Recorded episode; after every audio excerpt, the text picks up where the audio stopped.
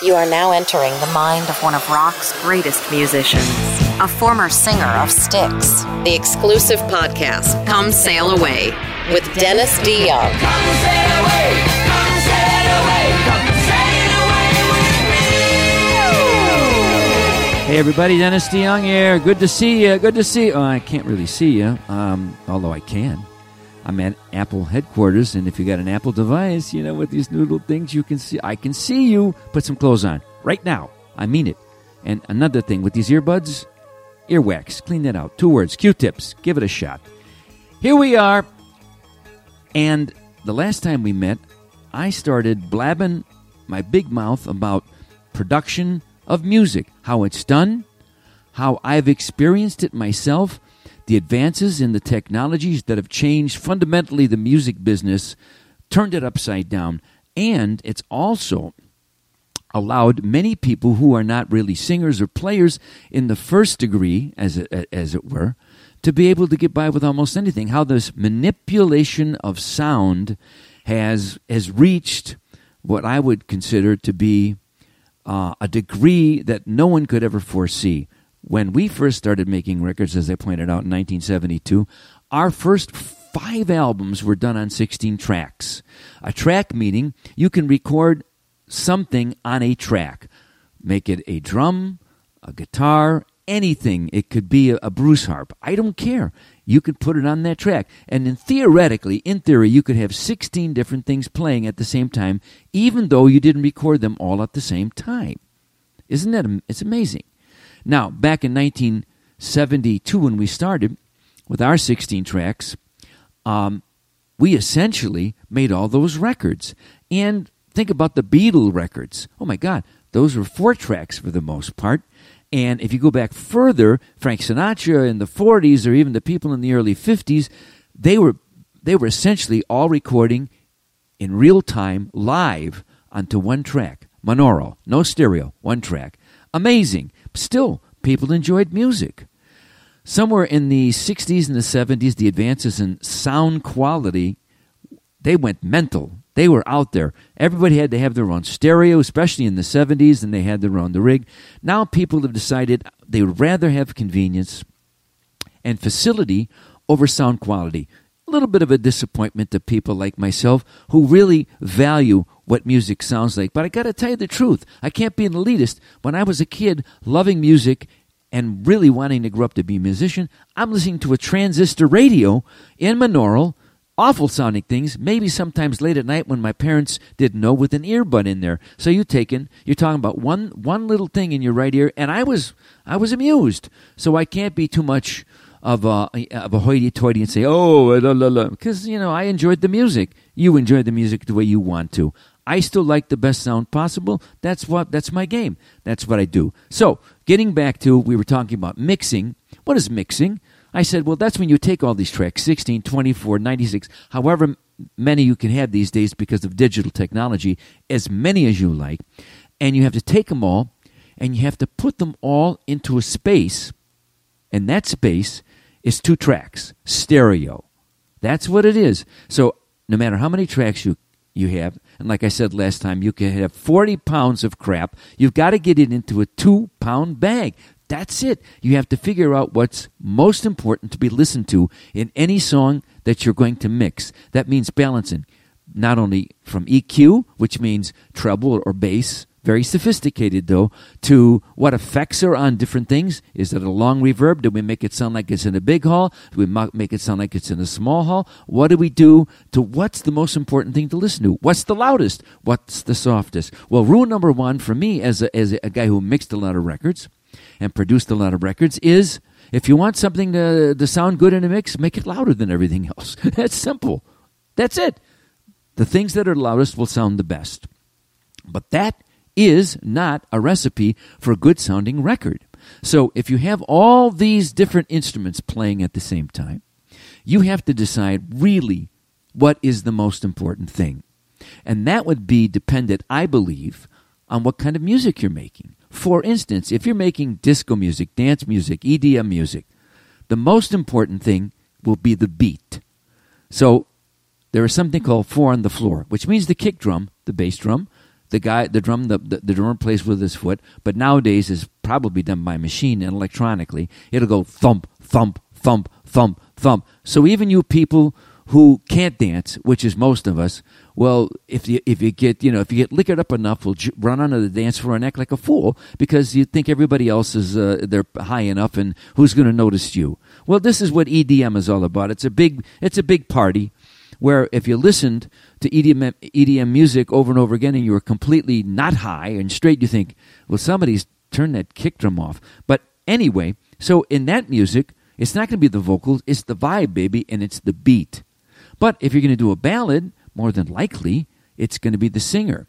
If you have a singer that is your meal ticket, the reason people buy something, then the singer probably should be the loudest thing.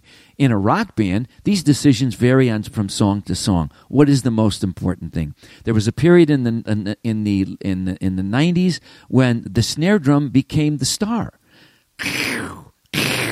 Everything was about how loud and, and crazy could the snare drum sound. I didn't like that. If you if you know anything about me, you know I like singers and songs first and foremost. So when I mix records, I look for the song, and my songs are based in melody. So what's important to me, what I shine the spotlight on in my mixing is the singing. When I did my work with Styx, I believe the thing that we had that was unique, unique to all of the other people around us was our lead vocals and our harmonies which were they didn't sound like anybody else. So i always thought that was that was the thing that needed to be heard. Not that we weren't fine musicians we were all fine musicians and, and, and played wonderfully to fit our songs. But i really believed the spotlight had to go on the singing first. And so that's how I looked at it. So when you're producing or mixing a record, you must make the decision. What is the most important thing in the song? Who you know what what is it what's the musical idea i'm trying to sell? And you mix accordingly. Well if you look at the amount of tracks you have good grief. You're going to have choice after choice on what gets to be the loudest. And the and, and, and, and when you're frustrated mixing because you're in there for hour after hour he says i got an idea. Let's just make everything louder. Then it'll be great. Mm, it doesn't work that way. Can't make everything louder. If everything's louder everything sounds the same. Something has got to be louder than something else. And these are the choices that engineers and producers make to decide on what the ultimate sound of the record will be. I said record again. Excuse me Anyway, I think as the producer, somebody who's figuring out what the whole will sound like when it's all said and done. What is the whole? You have to have the vision, not of the trees, but the forest. You have to see the big picture. I say A, B, M, always be mixing. Every overdub you do, every new part you put on, keyboard, drum, guitar, saxophone, you know, I don't care, harp, whatever it is, you have to be thinking, where does that fit in the mix? Because given musicians the wherewithal, they'll sit there and make a thousand parts for you. Can't use them all. Just doesn't work that way. And when you're recording any sound, if you've got a good engineer, you'll hear this one overdub. That means one part. Say you wanted to, let's say, for instance, a guitar solo, or it's just a chorded thing. You think, you, you put it up and you record it, and it's gorgeous. You say, oh my God, this is going to be the best sounding record of all time. And then you have to understand that, no, wait a minute, it doesn't play all by itself. It must fit in sonically. All right, sonically. That means on an EQ spectrum where it can be heard among all the other things that are are playing. Every instrument, every vocal cannot take up all that space. They have to share space in the mixing process. And it's hard. Mixing is the hardest thing about making records. It's the most tedious, the most frustrating. The, the old adage for me is you never finish a mix, you run out of time and money. That's it. Because you always think that you can get some magic. Sometimes when you're mixing, you get to the point where you're, you, you mix too much, you, you, you steal the magic right from the whole doggone thing. You've mixed it so much that it just doesn't have any value. A lot of modern records that I hear have that going from because they have the ability through this digital manipulation to mix and mix and change and cut and paste. Remember now, music is like your is like your computer. In other words, if you want to cut and paste a sentence and anything that you do or a photo, anything you put on your computer, anything you put on your device, whatever it is, you can cut and paste. Well, music is the same way now. Forget about it. If you played three notes in one spot in the song and you wanted those three notes to keep playing through the whole thing, you can play it once, three those three notes, and then they can just cut and paste it. It sounds like you played it for four minutes. That's how easy it is to manipulate it. And speaking of manipulation of sound, I'm going to give you the best example. There's this woman called Sweet Brown. Go to YouTube, check her out, Sweet Brown, and you just type in "Ain't no ain't nobody got time for that." Did you hear that? Ain't nobody got time for that. That thing. Maybe you've seen it. It's she's the she is the sweetest uh, woman in the world, and she's been interviewed about a house fire, a typical newscast locally, and then she was so so wonderful and so charming. Somebody took what she said, speaking, and made it into a song by manipulating her spoken word into a melody. That's how how far we've come in, in, in the ability to manipulate sound. It's astounding. Check it out. It's on YouTube. Ain't nobody got time for that. But that, that's what I'm talking about. When you're mixing and you're putting things together now, you you can do things that were unfathomable even t- eh, eh, five, ten years ago. It, it, it's like astounding. So when you're in there and you're mixing and you're trying to come up with the final product of what you think this piece of music should be, you have to know what song you're in. Different songs, even with even within in Styx of the music I make, every song must be approached differently. Is this the song where the rhythm takes on a more important part?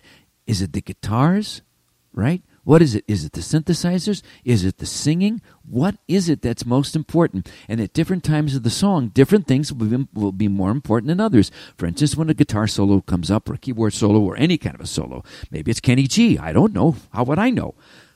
That solo at that moment theoretically should be more important than the things behind it. These are the things that mixers do.